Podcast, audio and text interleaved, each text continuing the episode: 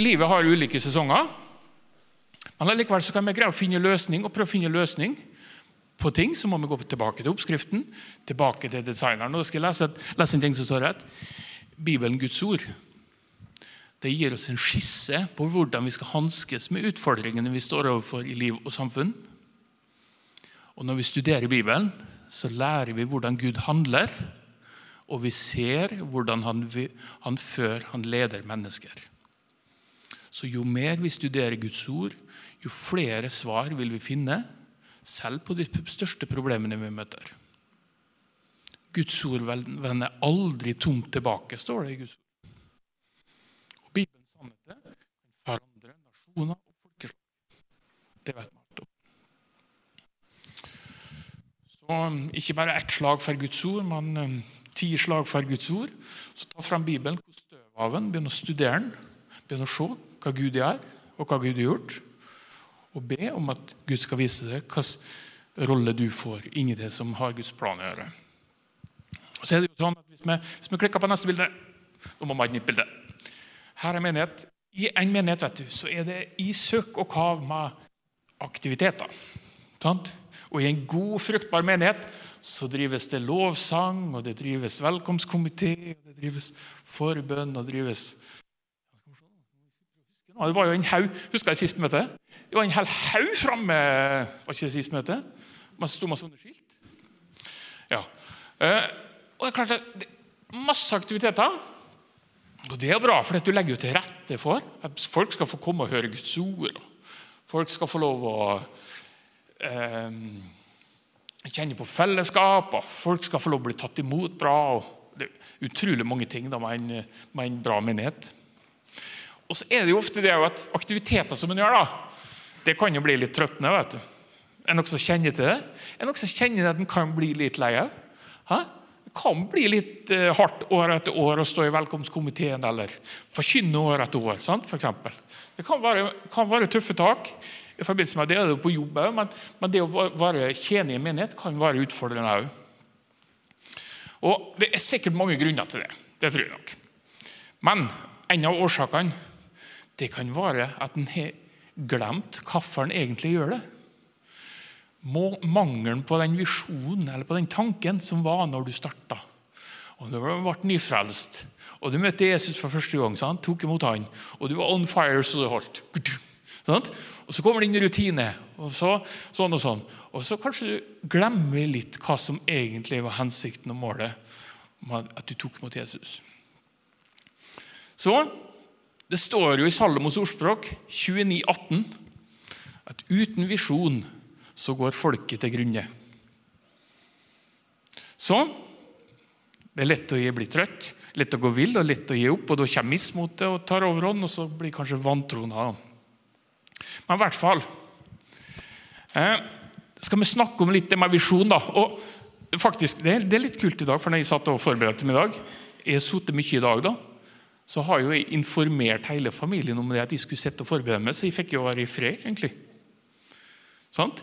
Så mitt mål i dag det var ikke en visjon, men mitt mål var jo å forberede meg. Og alle visste det. Og jeg fikk være i fred, og jeg satt, og stemninga var god. Men hvis ikke jeg hadde informert om hvorfor jeg satte ro en hel dag, da hadde ikke stemninga vært så bra. Sånn. Og da har jeg blitt forstyrra. Så det er jo et av triksene hvis en først har klekt en visjon eller en drøm. Det er lurt at de andre vet det. Men i hvert fall, en visjon har vært snakka mye i kirka. Og visjon kan bli brukt både her og der. sant? Vi vet I bedriftssammenhenger så er jo visjon en vanlig ting å bruke. Det er flotte foiler og flotte tanker rundt det med visjon. Og det er strategier for å nå dem, og du har liksom en drøm der oppe. Og, så det er jo, det er jo en, en ting at det er en menighetsting. da menighetsting, men det er jo en bedriftsting som veldig næringslivet er. Og Det kan inneholde framtidsplaner, sånt, målsetting og oppgave. Og Det gir på en måte et mønsterbilde eller en modell på noe vi skal strekke oss etter og tenke oss ut av. Så den menneskelige tankemåten da, det at den er litt på jakt etter her. Fordi at Hvis vi leser ifra Babels tårn Er det noen som vet hvor det står om Babels tårn? Det Babels tårn var jo en eh, ganske spennende ting, for det står i første Mosebok 11,6. Og Jeg skal ta og lese. Jeg har skrevet det her, så jeg leste det rett ifra presentasjonen. Men veldig kort utdrag fra Babels tårnbygginga. Det gikk jo steina bra det i starten. jeg vet ikke om du vet det, når de bygde Babels tårn. Det gikk noe så kostete. Og så ble det jo kluss etter hvert. da. Men i hvert fall, i første Mosebok 11,6 så står det om Babels tårn. Og det står det. Herren sa, se folket er ett, og de har alle ett og samme språk. Dette er hva de begynner å gjøre. Nå blir ingenting umulig for dem av alt de vil sette seg fore å gjøre. De folka som bygde det tårnet, de var motiverte til å gjøre det. og De kunne kommunisere med hverandre og de var enige om at det prosjektet det var strengt tatt ikke umulig. Så Hvis dette gjaldt mennesker som var i opprør mot Gud, hvor mye mer skal ikke dette gjelde for oss som ønsker å følge Jesus og benytte den muligheten til å på en måte ha det å strekke oss etter? Så Vi ser konturene av at noe som er mulig for Gud, der, det er noe som Gud har lagt ned i menneskeheten. Så På dette verset kan en egentlig fly til månen, kan bestige fjell, oppdage kontinent, revolusjonere teknologi osv. Fordi at på en måte mennesket har lagt det litt i oss, at vi skal systematisere oss, at vi blir med på en tanke og forstår det og jobber mot den og kjemper mot den kappen. Så, det er litt interessant at Du kan være drevet av en visjon, da, og Gud har på en måte lagt det ned i oss. Så det er viktig å være drevet av en god visjon. da. Så fins det nå en forskjell da, du, mellom Guds åpenbaring og en menneskelig visjon. Menneskelige planer, drømmer og visjoner starter i menneskets sinn og ender ofte opp med å være egenrådige. da. Sant? Mennesker kan bruke virkemidler for å nå dem, både med å lyge, og stjele og ødelegge, og for, for, å nå sin visjon. Og det er jo ikke noe særlig. Og Da kommer vi til hva en åndelig versjon for Vi må jo studere hva Bibelen sier om en åndelig versjon eller en åpenbaring av det som er. Og Da skal vi slå meg opp i Habakuk 2, 1-3, for det er som snakker, en profet som snakker om hva en åndelig visjon er. Første Habakuk 2, 1-3. Og du skal lese den. Jeg vil stå på min vaktpost og stille meg på festningsmuren.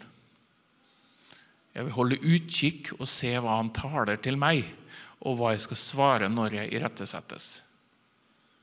For da svarte Herren meg og sa, skriv ned synet ditt, ja, rist det veldig tydelig inn på tavler, så den som leser det, kan løpe av sted. For synet gjelder en fastsatt tid som ennå skal komme. Den, den lengter etter oppfyllelsen, og det skal ikke lyve. Selv om det dryger, så vent på det, for det skal sannelig komme. Det skal ikke utebli. Og Dette skriftordet det sier noe om en åndelig visjon, om at noe er framme som skal komme. Og Dette for det første så er det et ord fra Gud. sant? Og det er som en åpenbaring eller en visjon. For et ord åpenbaring, vet du hva det betyr? Det betyr noe som har vært skjult, men som er kommet fram i lyset. Som kunne ha gått på en måte med sånne briller hele året. Sant? Du har sett på det samme hele livet, men plutselig så så du det på en ny måte. Plutselig så oppdaga du at Hæ, er det mulig? Er det sånn det er å forstå? Det kan være en slags åpenbaring eller en visjon på, på, en ny måte. Og Et eksempel på det da, kan være når Jesus setter Peter, der Peter spør Jesus er du virkelig Messias. Hallo, liksom. I Matteus 16, 17 står det. Og Da sier Jesus til ham, Peter, kjøtt og blod har ikke åpenbart dette for deg, men min far, han som er i himmelen. Så da har han ikke skjønt det på egen hånd, men da har Gud åpenbart det. Så åpenbaring og visjon blir på en måte samme sak. Åpenbaringa refererer til det innholdet. Sånn? Det, det inneholder det du, det du har forstått, mens visjonen er mer hvordan du får den og måten du oppfatter på. Og Det er mange som fikk visjoner eller åpenbaringer i Bibelen. Det kjenner vi til. Noah fikk det da han bygde en ark. Jeg kan ramse opp noen. Abraham fikk det da han dro ut fra Urikaldea. Josef fikk det. Moses fikk det. Gideon og David.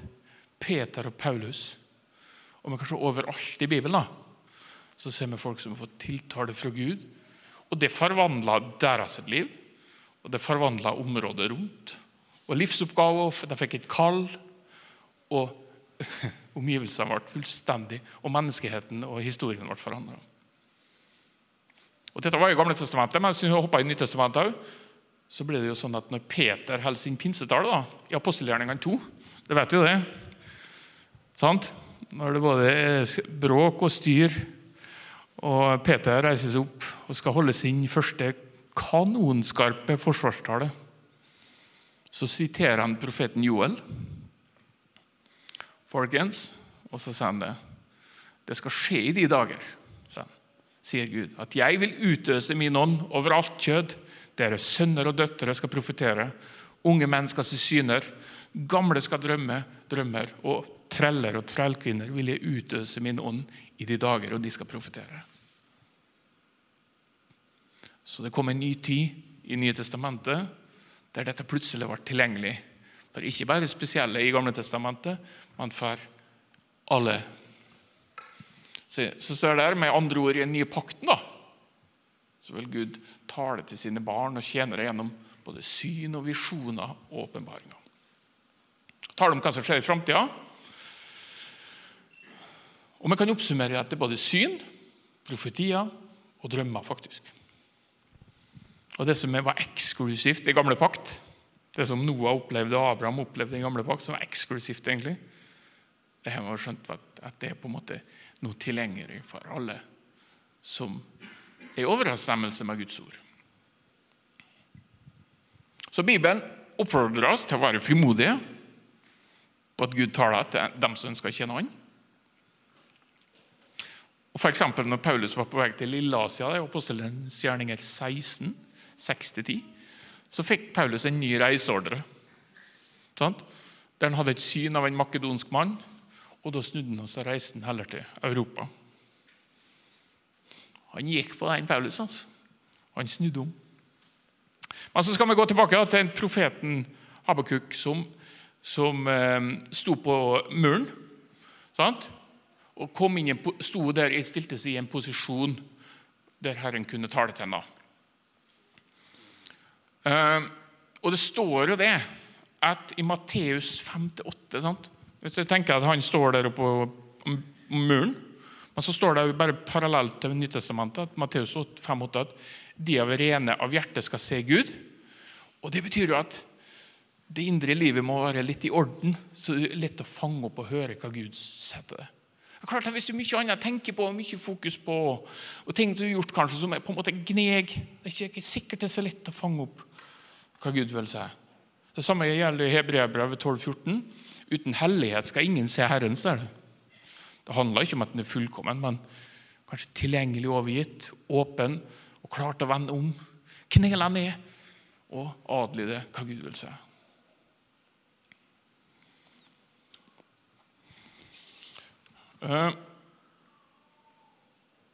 Skal vi prøve å klikke et bilde til nå? skal vi se. Og enda et. tror Nå skal jeg avslutte med historie. Eller historie, Det er jo, det er jo sann historie, dette her. Det er jo kult at vi er her i Metodistkirka, for denne her handler jo om metodistene. Denne industrielle revolusjonen vet du, som var på 1700-1800-tallet Vet du hva, når det, ble, når det, gikk fra muskelkraft til maskin Det var en revolusjon, gitt. Når maskinen begynte å ta over, ta over alle jobbene, da skjøt ting fart. altså. Og da var det jo sånn at det var, I Storbritannia for eksempel, så kom det jo masser av folk fra bygden og inn til de store byene for å kunne få lengte etter et bedre liv og skulle begynne å få seg jobber der. sant? Og det var jo, det Systemet knelte jo. sant? Altså Det var jo eh, barnearbeid, og HMS var jo ingenting eh, påkommet ennå. eh, og det var det skjedde jo det at når det kom så mye folk, så ble det mye sykdommer, mye smitte, mye, mye, utfordringer rundt det der. Og ja, sikkert på veldig mange måter fullt kaos. Og masse, masse påvirkninger Eller ja, jeg kunne sikkert ramse, jeg kan ramse opp litt hva som skjedde. Men det var det at um, ufattelig mange mennesker som levde på luselønn, lange, umenneskelige og farlige arbeidsforhold. Ja. Og mange drukna sorg i alkohol pga. forferdelige arbeidsforhold. Og tuberkulose, difteri og kolera og rekke andre sykdommer som florerte i overbefolka slumkvarter. Altså, det ble så mye folk. Og Fattige barn fikk ikke gått på skole med lange, farlige arbeidsdager. Var normalt i mange områder. Og Det som var snodig, var jo det at kirka, som det står den anglikanske kirke i, dette, i denne tida, de tenkte at Gud hadde skapt universet, og det tikka og gikk som før. Og det var ikke, da, Gud var ikke meninga at han skulle blande seg inn i det som i mennesket, hva som skjedde. Det var kanskje litt enkelt sagt, men litt sånn da. Det, det, det var ikke, Kirka har ikke noen sterk rolle på den måten der med at de eh, syns synd på folket og vil hjelpe dem. Men i hvert fall, da, så skjer det jo det. At det er jo en mann, da. Gud har jo en plan oppi det her. Eh, og da, Gud holder jo på å forberede en mann. Vet du hva han heter? Han heter jo John Wesley òg. Sånn? John Wesley var ordinert prest i den anglikanske kirke. Og han, Men det gikk jo ikke så bra med han heller. Eh, og så Han studerte på Oxford universitet og vet du hva, Der gikk inn i en sånn klubb som kaltes The Holy Club. Ikke The Holy Riders, men The Holy Club. og vet du, De andre studentene de erta han fordi at han hadde så disiplinert bønneliv og metodisk bibellesing. Derfor så kalte han metodist. For han var metodisk, så kalte han metodist. Og Derfor har vi navnet metodistene. Men John Wesley var prega av tvil og usikkerhet. Og han var usikker på sin egen frelse. han. Og Han mislyktes som misjonær når han reiste til amerikanske kolonien Georgia. Og Han kom hjem igjen og var nedslått og motløs. Og han holdt på å gi opp hele sin prestetjeneste. Men så skjedde det noe som forvandla Ikke bare forandra, men forvandla hele hans tilværelse. Og Da kan jeg lese om det, for um, Kan vi se fra hans dagbok. Da. Det er jo sitert fra hans dagbok hva som eh, eh skjedde. Og da er det omtrent klokken kvart på ni, mens taleren han var sikkert på et møte, mens taleren beskrev forandringen som skjer i hjertet ved tro på Kristus, ble mitt hjerte varmt på forunderlig vis. Jeg følte at jeg satte mitt liv til Kristus og Kristus alene når det gjaldt min frelse, og jeg fikk en forsikring om at han hadde tatt bort mine synder. Ja, selv mine, og frelst meg fra syndens og dødens lov. Og når John Wesley innså dette, så forandra alt seg. Han fikk et syn eller åpenbaring fra Gud om at alt dette var en ny ting. Så Wesley ble fylt av Guds kjærlighet, og han innså at han virkelig var tilgitt og De gikk straks i gang med å spre det gode budskap, han og broren. Broren spilte, eh, var musiker og skrev sanger, og han talte. Og De fikk jo ikke lov å være da, i den anglikanske kirke. Det var jo litt for, De likte verken musikken eller forkynnelsen. Så hvor skal de være han da? Jo, vet du hva De gjorde? De for ut på gata og hadde gatemøte. Starta store møter ute på gaten, som var helt unaturlig den tida. Det var helt vanlig at alt var lukka inn i bygg den gangen. Så når de kom ut, på, kirken, nei, ut på gater og streder, det var jo søkk og kam av folk. Og fattige og folk som var uten arbeid og sånn. Og der Da, vet du, begynte ting å skje.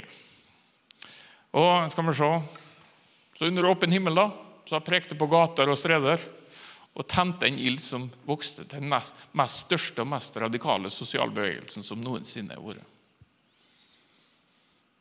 Eh, det var fattige som fikk nytt håp, og tusen på tusen uskolerte arbeidere fikk høre evangeliet og fikk et nytt håp. Så Veslebrødre fikk snart noe å gjøre da med å lære opp disipler og nyomvendte. 10 000 smågruppeledere. Hva? Jeg ridde 46 000 km på hest. For de utrusta jo, det jo Dette er jo Circuit Rider, folkens. Dette er jo dem som Jeg har hørt om Circuit Rider. Ja? Circle Riders, vet du, som jeg til og med arrangerte Circle Rider her i Moldau for en del år tilbake. Men Circle Rider er jo folk, metodister som rei på hest, hadde med seg Guds ord og hadde annen litteratur i, i vesken på hesten.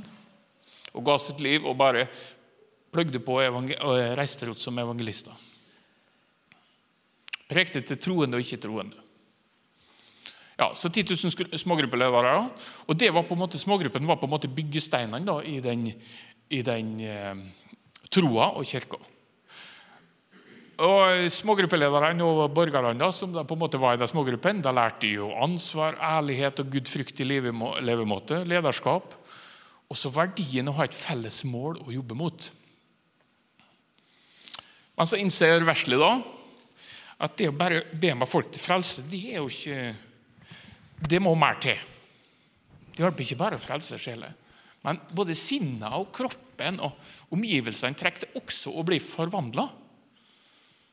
Så hva gjorde han da? Jo, da åpna han apotek, han starta bokhandel, han drev skoler, hadde hjem for enker. Og han begynte å protestere mot slavehandelen før William Wilberforce var født. da. Og så begynte han å formalisere arbeidsrettigheter og trygghet på arbeidsplassene. Slik at det ikke ble så farlig å gå på jobb lenger. Han kom som et hurtigtog gjennom og forkynte kraft gjennom evangeliet, som hadde fått en visjon om åpenbaring om endelig hvem Gud var. Dette skapte enorme ringvirkninger. Og så Ikke nok med det. da, Dette var jo i Storbritannia, men vekkelsen spredde seg jo. ikke sant? Så Circle Riders de for jo videre. Så det står jo det at eh, De for videre til europeiske land og kom til USA. Sant? Forente arabiske eh, United Nations. da. Reiste seg ut som misjonærer dit. og Så fort et amerikansk nytt tettsted ble etablert, så ble det ofte ei metodistkirke òg med veien der, for da kom Circuit Riders etter og etablerte kirke. Så Budskapet om eh, fri vilje og Guds nåde rett og slett forma ny nasjon, inspirerte til både optimisme og en opplevelse av et guddommelig kall. Det hele begynte med at en mann søkte Gud, fikk Guds tiltale og så forandra verden seg. Og tenker at Det er nok mange av oss som sitter og som lengter at et større ting skal skje. Og lengter at, og, og mange som sitter her, som er kalt av Gud til å reise opp og stå og virkelig gi jernet. Og Der ber vi om at det skal, komme, eh, skal vekkes opp og få en åpenbaring fra Gud, slik at dette vil skje. For da vil det holde i tykt og tynt.